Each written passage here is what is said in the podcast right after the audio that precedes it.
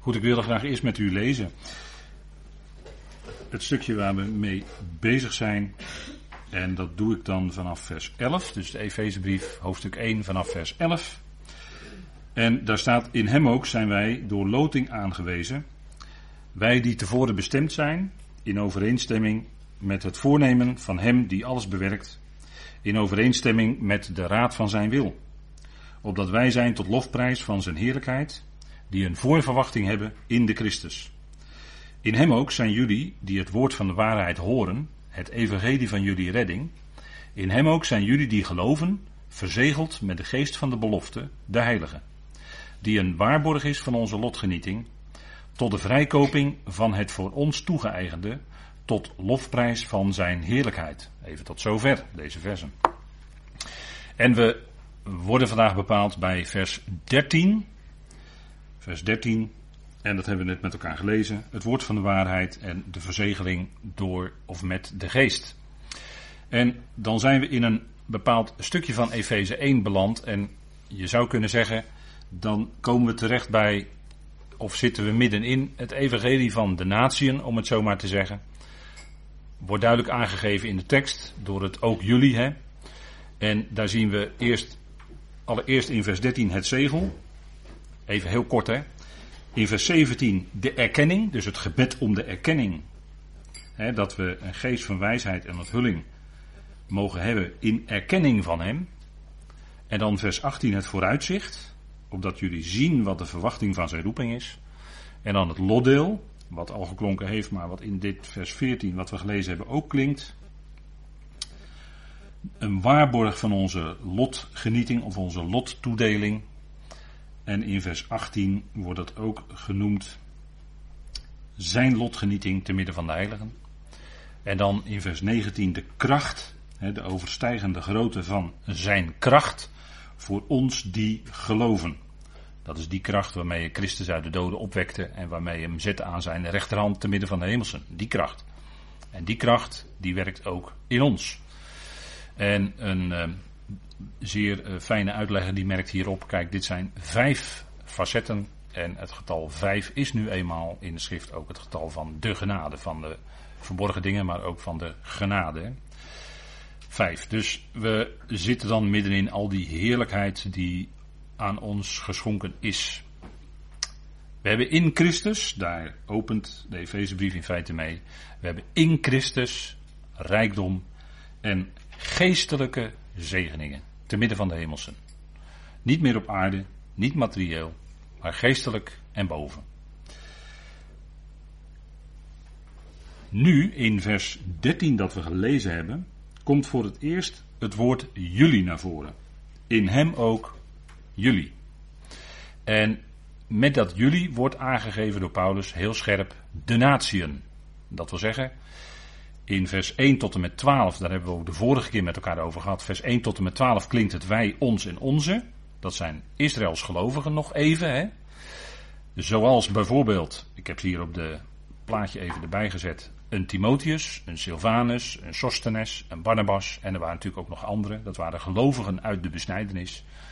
Die met Paulus meegingen, om het zo maar te zeggen. Nou, die worden bedoeld even in eerste instantie met dat wij en onze, in vers 1 tot en met 12. En dan klinkt in vers 13 en vers 14 klinkt het ook jullie. En dan komen nadrukkelijk de gelovigen uit de natieën erbij. En blijkt achteraf dat al die zegeningen die in vers 1 tot en met 12 genoemd worden, ook bestemd zijn voor de gelovigen uit de natieën. Want het is één lichaam en ieder lid wordt evenveel gezegend met al die geestelijke zegeningen. dus dat blijkt ook uit het woord en wat er staat in het Grieks wat we vertaald hebben met ook. U ziet daar een plusje bij staan als u papieren versie heeft. In hem ook, daar staat het Griekse woordje en. En dat betekent dat die gelovigen, hè, jullie, die gelovigen uit de natie, die hebben net zo deel aan die zegeningen van vers 1 tot en met 12 als die gelovigen uit Israël. Dus het is één en in hoofdstuk 2 komt dat nog veel duidelijker naar voren. Hè, hoe hoe scherp die eenheid is tussen die twee groepen, gelovigen uit Israël en gelovigen uit de natie, dat wordt één. En dat is bewerkt doordat die vijandschap, ja ja, aan het kruis is weggedaan. Daar hebben we het weer. Een gekruisigde Christus, dat is de kern van het evangelie. En natuurlijk, hij is opgewekt, zeker, zeker. Maar kruis maakt een einde aan alle verdeeldheid. Maakt een einde aan het vlees en dus aan alle verdeeldheid. En dan is het eenheid. Eenheid is er dan ook alleen op basis van het kruis. Dat mogen duidelijk zijn. Dus hier zien we al dat die natieën erbij komen. En dat was ook het geweldige en het unieke van die bediening van de apostel Paulus, die dit bekend mocht maken. En dit leest u nergens in besnijdenis evangelie, nergens bij de brieven, in de brieven van de besnijdenisapostelen. Dit is uniek. Dit is alleen Paulus die dit bekend maakt en het lichaam van Christus mocht roepen. En dat is natuurlijk heel fijn dat ook wij, die ons, wij, wij uit de natieën, wij horen daar ook bij. En we zijn één en in Christus.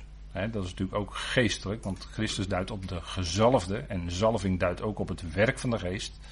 In Christus is er geen verdeeldheid, is er eenheid. In Christus is er ook geen sprake meer van onderscheid naar het vlees. Hè, dat is uh, geen Jood of Griek, uh, of je besneden bent of onbesneden, of je een barbaar of skiet bent, of slaaf of vrije, dat maakt allemaal niet meer uit in Christus. Dat is één. Al die verschillen in het vlees vallen weg in Hem. En dat is natuurlijk ook heel duidelijk in de Efezebrief is dat aanwezig, hè? die eenheid in Christus. De geestelijke eenheid hebben we dan over. Die eenheid kun je niet maken in het vlees. Dat is onmogelijk. Vlees is per definitie altijd verdeeld. Maar de eenheid, de ware eenheid, is dan ook geestelijk gezien. En op basis van een gekruiselde Christus. En we lezen in dit vers, in hem ook zijn jullie, en dat is in hem is dat natuurlijk uh, in Christus, hè, uiteraard. Dat in hem refereert terug aan in Christus, aan het, hij die al genoemd wordt in uh, vers 3, maar ook die genoemd wordt in vers 12 natuurlijk, die een voorverwachting hebben in de Christus. En dan gaat het direct verder met in hem ook. Dan is het hem, is, verwijst terug naar Christus. En dan horen jullie die het woord van de waarheid horen, het evangelie van jullie redding. En dan klinkt dus het begrip waarheid, waar Paulus toch ook regelmatig over spreekt in zijn brief. En dat klinkt natuurlijk in heel de Griekse schrift en ook in de Hebreeuwse schrift komt het woord waarheid naar voren. Het Hebreeuwse emet, dat is waarheid, heeft heel, heel nauw verband met trouw. En in het Grieks is dat een ander begrip, maar dat wil zeggen waarheid. En wat is nou waarheid? De, woord, de waarheid van God klinkt in de woorden die we tot ons krijgen. Dat is de waarheid van God. En dan kun je natuurlijk zeggen, wat doe je ermee? Wat doe je ermee? Kijk, waarheid is datgene, even heel algemeen, losjes misschien gedefinieerd, maar wat met de feiten klopt. Waarheid is datgene wat met de feiten overeenstemt. Hè? Even heel fundamenteel. En de feiten uit Gods woord, daar baseren we ons op. We zijn niet speculatief, maar we baseren ons op wat er staat geschreven. Er is geen andere mogelijkheid. En dat is wat de Heer Jezus ook van zichzelf zei, want het komt direct bij hem uit natuurlijk. Jullie, zegt Paulus, die horen het woord van de waarheid, dus het woord wat uit die waarheid van God naar voren komt. De Heer Jezus zei van zichzelf, Johannes 14, ik ben de weg, de waarheid en het leven. Hij verpersoonlijkt de waarheid. Hij is ook het woord. En in het woord, in het woord wordt hij bekendgemaakt. Het gaat om hem in het woord. Hè? Dat bad hij ook in Johannes 17. Vader, heilig ze in uw waarheid. Uw woord is de waarheid. Bad de Heer Jezus. Hè? Dus in dat woord komt die waarheid van God naar voren. En komt de Heer Jezus Christus naar voren. Hij staat centraal. Het evangelie is goed nieuws als het gaat om hem. En het gaat om hem, dus is het goed nieuws. Kan het ook omdraaien. Het gaat om hem, dus is het goed nieuws. En in Johannes 8 zegt hij daar zelf ook iets over. En kunnen we even met elkaar lezen. Johannes 8. Johannes 8, dan spreekt hij ook over waarheid. Hè? Wat is nou waar? Wat is nou waarheid? En dat zegt hij dan tegen de Joodse mensen die in hem geloofden. Johannes 8. Jezus dan zei tegen de Joden die in hem geloofden: als jullie in mijn woord blijven, zijn jullie werkelijk mijn leerlingen, mijn discipelen. En jullie zullen de waarheid kennen. En de waarheid zal jullie vrijmaken. Dat is wat de waarheid doet, hè. De waarheid maakt vrij. Datgene wat overeenstemt met de feiten, dat maakt vrij. Eenvoudig voorbeeld, schepping-evolutie. Waarheid is, God heeft alles geschapen. Evolutie is, klopt niet. Klopt niet, want het stemt niet overeen met de feiten. Dus het is niet waar. God is de schepper, hij is de bron, hij heeft alles geschapen. En daarvan uitgaande, dat is de waarheid. Hè? Dat is ook wat Paulus in Romeinen 1 naar voren brengt. Dat God de schepper is. En dat we als mensen ook God daadwerkelijk als God zouden erkennen. Want daar gaat het natuurlijk om. Hè? God erkennen als God wil zeggen, hij is de plaatser. Hè? In het Hebreeuws is dat de onderschikker. En we zouden hem erkennen dat hij ons de plaats geeft die we nu hebben. Dat is de plaats die hij ons toedeelt als plaatser. En dat zouden we erkennen dat onze plek zoals we die nu hebben in het leven en alles wat er gebeurd is en dan wat gaat gebeuren. Maar dat is de plek die hij ons toewijst. Ook onze plek in, als lid van het lichaam van Christus. Hij heeft ons tot lid gemaakt van het lichaam van Christus. Hè. Dat is zijn roepen geweest. Zijn geest heeft hij aan ons gegeven. Als God zijnde, hij bepaalde al, en we hebben de vorige keer gezien, al van voor de eonen in Christus dat wij die plek zouden hebben. En dat is de waarheid. Dat is de bron. Dat komt voort uit die bron. Hè? God is de plaatser en we zouden dan ook God daadwerkelijk erkennen als God in ons leven. En dat betekent dat we ook accepteren dat wat Hij doet in ons leven, dat is goed. Ook al is het iets dat wij ervaren als negatief, maar we weten dat wat nu nog negatief is, dat zal God keren in iets positiefs, om het zo maar te zeggen. Werk even met de begrippen negatief en positief. Hè? Dus hij zal het keren ten goede. Alles werkt samen tot wat goed is in ons leven. En juist in die tekst heeft Paulus het dan over de dingen die tegenzitten, die moeilijk zijn, die wij als moeilijk ervaren. En dat is, heeft te maken met die waarheid van God. Hè? Want waarheid is altijd dat lijntje naar God. Hè? God is de waarheid. En bij hem komt alle waarheid vandaan. En word je daarvan afgeleid of afgebogen, dan is er iemand anders aan het werk. Degene die nooit in de waarheid gestaan heeft en niet staat, die niet in de waarheid staat, zegt de Jezus ook weer in Johannes 8, die niet in de waarheid staat, dat is de vader van de leugen. En die wil jou afbuigen en afbrengen van die waarheid. En dat heeft ook dat, die wapenrusting heeft daarmee te maken. Dat is heel nadrukkelijk. Je lenden omgord met waarheid. Dat is je kracht. Lenden omgord met waarheid. In je lenden zit je kracht. En als je omgord bent met waarheid, dan heb je ook kracht van God om te kunnen blijven staan. Daar gaat het om hè, met de wapenrusting. Staan, stand houden, weerstaan. En om te blijven staan, daarvoor is kracht nodig. Anders word je omvergeblazen, bij wijze van spreken. Hè. Nou, jullie die horen het woord van de waarheid, wat doe je met die waarheid? Die waarheid van God, die hoor je. En dan zult u zeggen, ja, daar kan je natuurlijk twee dingen mee doen. Je kan die waarheid afwijzen en je kan hem accepteren. Zeker. Maar als gelovigen hebben we die waarheid kunnen accepteren en achteraf hebben we ingezien dat het helemaal niet onze keuze was, maar dat het zijn keuze was om ons zijn geest te geven, zodat wij die waarheid konden accepteren. Want zijn geest is ook de geest van de waarheid. Daar heeft de Heer Jezus het over. Hè? In zijn afscheidsreden in de opperzaal bij de discipelen heeft hij het over de geest van de waarheid. Die zal jullie leiden in alle waarheid. En door die geest in je weet je, dat is waar.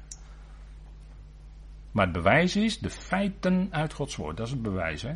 Dan weet je dat als het met die feiten klopt, dan is het de waarheid. Dan stemt het daarmee overeen, dan is het waar wat gezegd wordt. En hier gaat het om het woord van de waarheid. Dus dat is iets heel kostbaars. In deze tijd waarin de leugen regeert, hè, om, die, om nog maar eens uh, Hare Majesteit destijds te citeren. De leugen regeert, en dat is daarna alleen maar nog veel sterker aan het licht gekomen. Maar aan de andere kant is het uh, wel zo dat als je kanalen weet te vinden, dan komt toch de waarheid op tafel hoor. Ook al is er nog zoveel en omstandig gelogen, maar de waarheid komt toch op tafel. Blijkt, blijkt. In deze tijd hoor, echt. En de waarheid van Gods woord, ja, dan kan je natuurlijk ter discussie stellen en je kan natuurlijk zeggen, ja, eh, er zijn zoveel uitleggingen van Gods woord, ik, ik, weet niet, ik weet niet waar ik me aan vast moet houden. Nou, de schriften vanuit de grondtekst, daar willen we mee bezig zijn. En willen we zo, zo eerlijk mogelijk, willen we dat wat geschreven staat op tafel leggen. Dat is het. Dat is het. En Gods woord zegt dat, en dat zijn hele duidelijke uitspraken van God. En, en toch is dat meestal, ja, meestal is dat toch erg duidelijk hoor, wat God zegt. Hè? God, waar die uitspraken van God over gaan, ja, dat is duidelijk, dat, daar kun je niet omheen. Ja, tenzij je er onderuit wil op een of andere manier, of om welke reden dan ook, die je hebt. Dat kan natuurlijk van alles zijn dat je er onderuit wilt. Maar die waarheid blijft staan. Dus helemaal niet gebonden aan of wij het zelf waar vinden. Daar is het niet aan gebonden. Nee, God spreekt het. En daarom is het waar. Hij zegt het. En daar kun je natuurlijk heel lang moeilijk mee hebben of niet willen accepteren. En er kunnen allerlei dingen in je leven, omstandigheden zijn. Totdat je tot het moment, tot het besef komt. En misschien duurt dat 10, 20, 30, 40 jaar kan het duren. Dat je toch beseft, ja, ja, wat die schrift zegt, ja, daar, wat die schrift daar zegt, heb ik tientallen jaren moeite mee gehad. Maar het is waar, zo is het. Ja, dat, is, ja. En dat is natuurlijk achter die waarheid, gelijk met die waarheid komt ook licht, hè. Komt licht. Kijk, de heer Jezus die zegt daar in vers 32, de waarheid maakt vrij. Waarom? Omdat je dan het licht van God valt erop. En dan zie je hoe het zit. Dan zie je hoe het zit. Dan zie je hoe de dingen in elkaar zitten. Dan zie je hoe het echt is. Dat, dat is en dat maakt vrij. Want dan is dat, heeft dat van binnen ook een bevrijdende werking van, ah, wacht even, zit het zo? Ja, zo zit het. En, en dat is natuurlijk ook met de roeping, hè, want als ik een voorbeeld neem uit, uit, ehm, uit, de, recente geschiedenis, met uh, hoe het gegaan is in het geestelijke denken. Een hele bekende is de, is de zogenaamde vervangingsleer. Hè. Met een heel moeilijk woord noemen ze dat dan een supersessionisme. Hè. Maar die mag u gelijk weer vergeten, want dat is alleen maar een theologische term. Maar de vervangingsleer, dat de, de, de, de kerken, hè, de kerk in, even grofweg gesproken, eigende zich de zegeningen van Israël toe, ging in de plaats van Israël staan en voor Israël was eigenlijk geen plek meer. Nou, dat was niet waar. En het besef komt, dringt steeds meer door, uh, ook binnen de kerken en dergelijke, dat Israël wel degelijk een eigen plaats heeft, dat het Gods volk is. Maar dan is er nog steeds die verlegenheid van, ja, maar hoe zit het dan in de toekomst? Hè? Als Israël een koning en priester zijn, hoe zit het dan in de toekomst met de kerk? Of met de gemeente? Of met, wij zeggen dan lichaam van Christus. Ja, dan zit je natuurlijk wel met een probleem. Want als je dan niet kunt uh, lezen, niet kunt zien vanuit de Efezebrief dat onze bestemming boven is, te midden van de hemels en onze bediening ook boven is, in de komende eonen.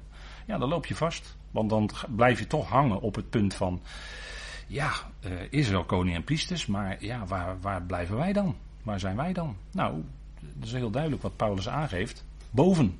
Wij zijn boven. En Israël hier is op aarde. Dus dan heb je prachtig het verdeeld. Israël blijft volledig op de plaats staan waar het ook hoort te staan. Met alle beloften die God haar gegeven heeft. En zullen, zal ook vervuld worden.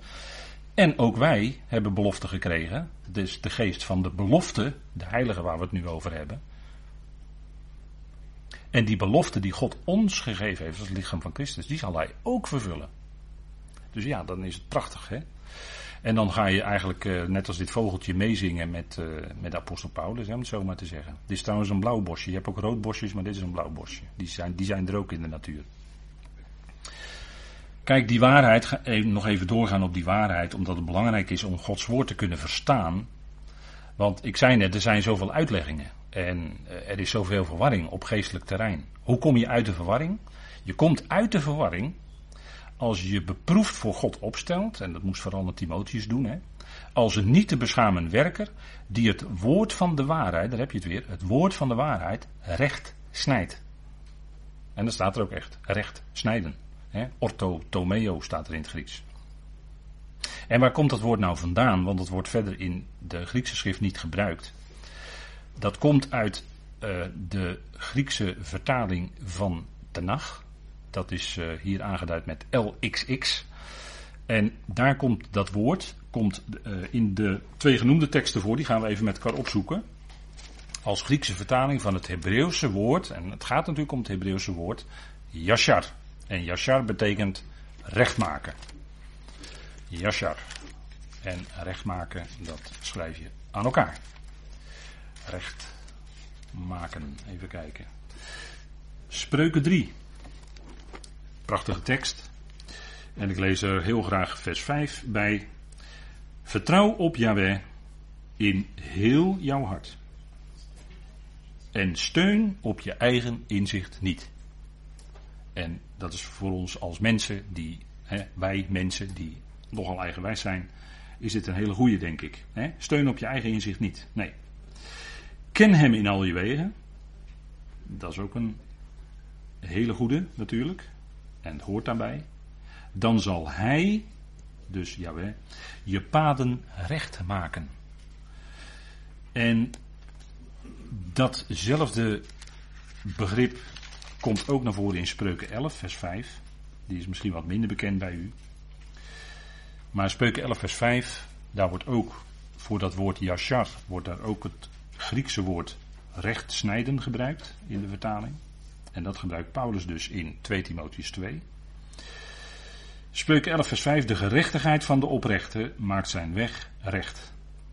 Maar de goddeloze komt ten val door zijn goddeloosheid. Dus u ziet, de gerechtigheid van de oprechte maakt zijn weg recht. Hè, recht maken. Nou, en dat woord oprecht, dat is ook een woord dat eh, met het begrip Israël te maken heeft. En het begrip Israël, dat heeft ook te maken met dit woord recht maken. Dat, dat zit in het Hebreeuws allemaal heel dicht bij elkaar. En recht maken, hoe maakte men een weg recht in het Midden-Oosten? Dat is dat je, eh, als je een, een, weg wilt maken, dan moet je dus rotsen gaan uh, snijden, doorsnijden als het ware, om, dat, om die weg effen te maken, om die weg te effenen, recht maken.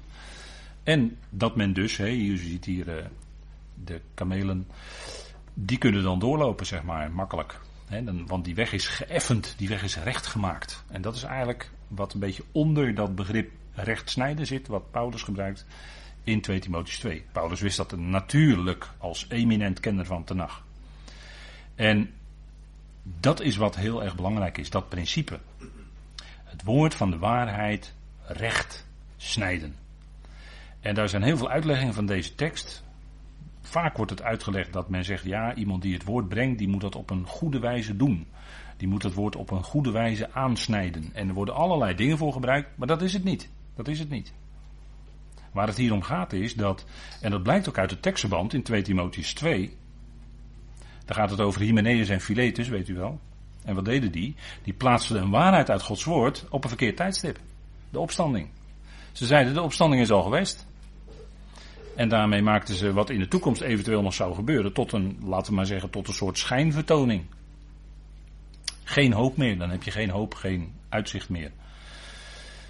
Ze plaatsen dus een waarheid, de opstanding, die wel degelijk in de toekomst nog gaat komen, plaatsen zij op een verkeerd tijdstip.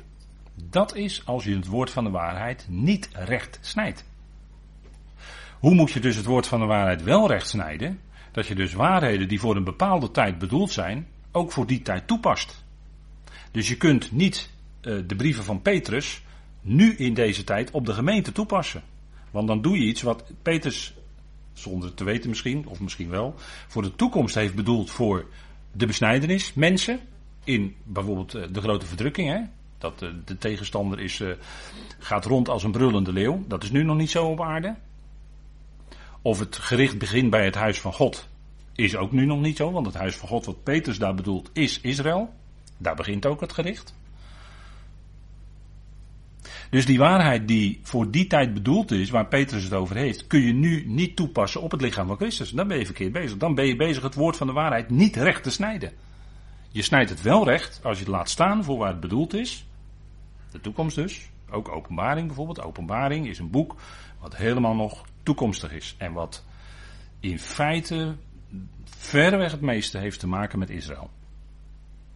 En in openbaring wordt regelmatig de gemeente ingelezen. Nou, dat ja, nou goed. Ik zou zeggen, luistert u de studies openbaring. En dat is toekomstig. En wat ook heel belangrijk is dus, als je het woord van de waarheid recht wil snijden, dat je alles laat staan in het tekstverband waar het in staat. Dat is heel erg belangrijk. Dat zijn de principes die echt fundamenteel zijn om dat te doen wat Timotheus zou doen. En ieder die Gods woord daarmee bezig is, die zou dat ook doen. het woord van de waarheid recht snijden. En dan krijg je dus onderscheid in verschillende tijden. En daar hebben we een prachtige kalender van God van. En ik heb, een, ik heb een detail van die kalender genomen. Om even in te zoomen op wat voor ons specifiek geldt. En dat is niet iets wat we uh, van tevoren, wat je van tevoren over de schrift legt, of van tevoren over de schrift gelegd is. Er was een gedachte van iemand of zo. En vervolgens moet je dat allemaal terugvinden in de schrift. Nee, deze periodes van beheer, dat is niet uh, iets om ons gedachten daar, daar naartoe te leiden. Nee, dit is het resultaat van jarenlange diepgaande studie. En is dit naar voren gekomen. En op basis daarvan is geprobeerd een beetje visueel te maken de verschillende tijden in Gods plan. Dat is het punt, hè? Nou, we hebben het hier over. We kunnen natuurlijk spreken over eonen. Dat zijn veel langere tijdperken. Maar hier gaat het even specifiek om periodes van beheer. Hè? Er zijn twaalf periodes van beheer. Kun je onderscheiden in de schrift. Ik zou zeggen nogmaals, zie de kalender van God. En in elke periode van beheer wordt er iets, uh, iets specifieks toegedeeld door God. Nou, we zien hier de zes, uh, periode 6 tot en met 10. Er zijn daarna natuurlijk nog twee. Maar wat zien we dan? Dat bij de vleeswording van onze Heer, wat wordt er dan toegedeeld? Genade en waarheid. Johannes 1, hè? Pinksteren, wat wordt er dan toegedeeld? Geest. Het beheer van Pinksteren. En dan krijg je het beheer wat we noemen overgang. Je kan het ook aanpassing noemen. Paulus als dienaar zien we dan. En het erbarmen van God over Israël. En Israël uh, wijst het af. En Israël uh, wordt ook door God in zekere zin dan. Afwijzen is een verkeerd woord natuurlijk, maar uh, Paulus heeft het in Romeinen 11 over de van afwerping of wegwerping van Israël. Dat wil zeggen dat ze in die dienst waarin ze zouden moeten staan niet komen, nog even niet, maar daar komen ze wel in. Dan het beheer van het geheimenis, waar we nu in zijn. Dat is de, wat wordt er dan toebedeeld? Genade. dat is heel duidelijk. En dan komt hierna de periode van gericht. En wat wordt er dan toebedeeld? Toren. En als het gaat om God zeggen we verontwaardiging. Dus dan krijgen we verontwaardiging wat toebedeeld. Nou, dit zijn zo verschillende periodes van beheer. In de ontwikkeling van het plan van God. Ook binnen grotere kader van de Ionen. En die periodes van beheer, die worden in de schrift dus onderscheiden. Hè. Worden die begrippen, die Griekse begrippen, worden daar ook voor gebruikt. En hier moet je dus wel uh, rekening mee houden. Wil je dus dat woord van de waarheid inderdaad op een correcte wijze snijden. En dan wordt het heel duidelijk dat een beperkt deel rechtstreeks gaat over het lichaam van Christus. Hè, de brieven van Paulus even. En de rest van de schrift, even heel grof gezegd, gaat over Israël vooral. En dat is heel belangrijk voor het verstaan van de schrift. En neem je dit niet in acht, dan zul je in de verwarring komen. Of neem je dit niet meer in acht, dan kom je in de verwarring. En neem je dit, ga je dit wel in acht nemen, dan kom je uit je verwarring. En ga je zien, hé hey, wacht even, nou gaat alles nu gaat alles op zijn plaats vallen. Nu komt alles op zijn plekje terecht. En dan is het ook waar. Iets wat voor de ene periode waar is, is in de andere periode gewoon niet waar. Ik bedoel, eh, we leven nu nog niet in de periode van gericht. We leven nog in de tijd waarvan Paulus zegt: het is nu nog een wel aangename tijd. Het is nu nog een tijd van verzoening. Wel aangename tijd, geestelijk gezien, hè? Is nog steeds een aangename tijd. Een tijd van verzoening, waar God zegt: wees verzoend. Dank mij voor die verzoening. Meer niet. En het is nog niet de tijd van het gericht. De tijd van het gericht dat gaat komen. Dan komt de verontwaardiging van God. En die uit zich in zegels, bazuinen en schalen staat hier. Ja, dat is openbaring. Maar dat is nu nog niet. En zo is het ook met het verleden. de, de tijd van uh, Pinksteren, de geest, en daar gaan we het nog wat uitgebreider natuurlijk met elkaar uh, ook over hebben. De geest, die kwam op de gelovigen in de Pinkstertijd. En ze werden bij gelegenheid vervuld met de geest. En er gebeurden allerlei manifestaties, tekenen, wonderen en ze konden in tongen spreken. Maar dat is niet voor nu. We kunnen nu, niet een bijeenkomst houden waarin we dan de geest of de, de komst van de Heilige Geest willen oproepen en dat er dan manifestaties zijn, dat er dan geestelijke man. Dat is nu niet. Ja, er kunnen wel manifestaties zijn, maar dat is dan wat anders dan Heilige Geest. En denk erom dat dat toch wel heel scherp ligt hoor. Dat ligt heel scherp. En wat is nou dat woord van de waarheid in Efeze 1? Gaan we even terug naar Efeze 1. Hè? We hebben even met elkaar gekeken naar hoe je de Bijbel leest. Dat is wat toch wel heel belangrijk vind ik. Eh, omdat het gaat om het woord van de waarheid. En we willen graag weten wat die waarheid van God is. Nou, wat is dat nu in Efeze 1? Ja, dat is het, uh, ja, het licht wat in je leven komt. En dat neemt sterk toe als je Efeze gaat verstaan. Dat gaat stapje voor stapje. Kijk, de Efezebrief, die is niet direct een brief voor als je pas tot geloof bent gekomen. Want ik denk dat je dan nog wat, ja, dat is, dat is toch wat, wat langer met de dingen omgaan, langer met Gods woord omgaan, mee bezig zijn, daarin groeien, want er is wel degelijk natuurlijk een groei van onmondigheid naar volwassenheid. En de volwassenheid of de geestelijke rijpheid, die wordt in de volkomenheidsbrieven, Efeze, Filippenzen, Colossense genoemd. Hè? Dus dat is een brief die je gaandeweg in je geloofsleven, misschien pas na jaren, wat van gaat verstaan. Omdat dat echt vast voedsel is voor de gelovigen. Het maakt je toekomst bekend. En natuurlijk kun je daar, als je pas tot geloof bent gekomen van horen van we hebben een geweldige hemelse toekomst, een geweldige hemelse bediening. Maar dat kan allemaal op dat moment nog woorden zijn waarvan je denkt van ja, wat, wat moet ik daarmee? Wat hoor ik allemaal? Belangrijk hoor, Efeze 1, geweldige zegeningen. En wat, wat lezen wij daar?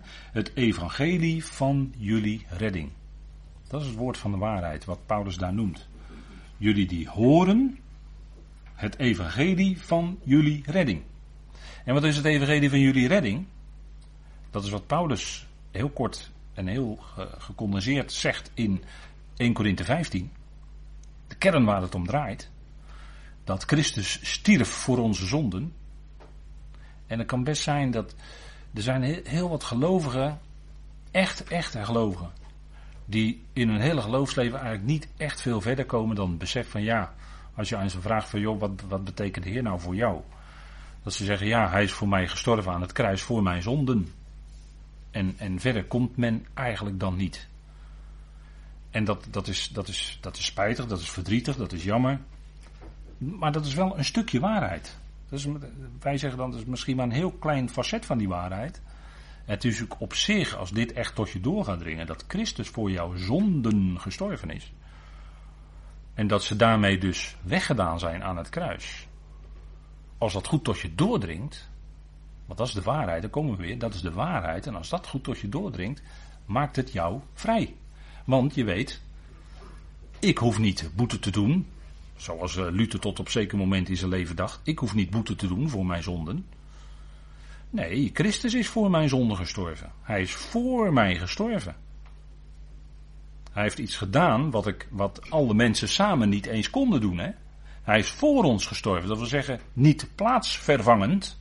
Niet plaatsvervangend, nee. Hij is voor alle mensen gestorven. En alleen hij kon dat doen.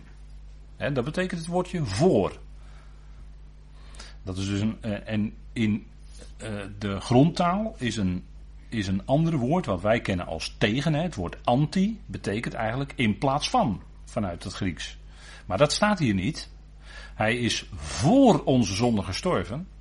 Dat wil zeggen, voor in de zin van ten behoeve van. Hij stierf. En al die mensen samen, als die waren gestorven, was nog niet voldoende geweest. Want het was rechtens geweest. Het was rechtens geweest.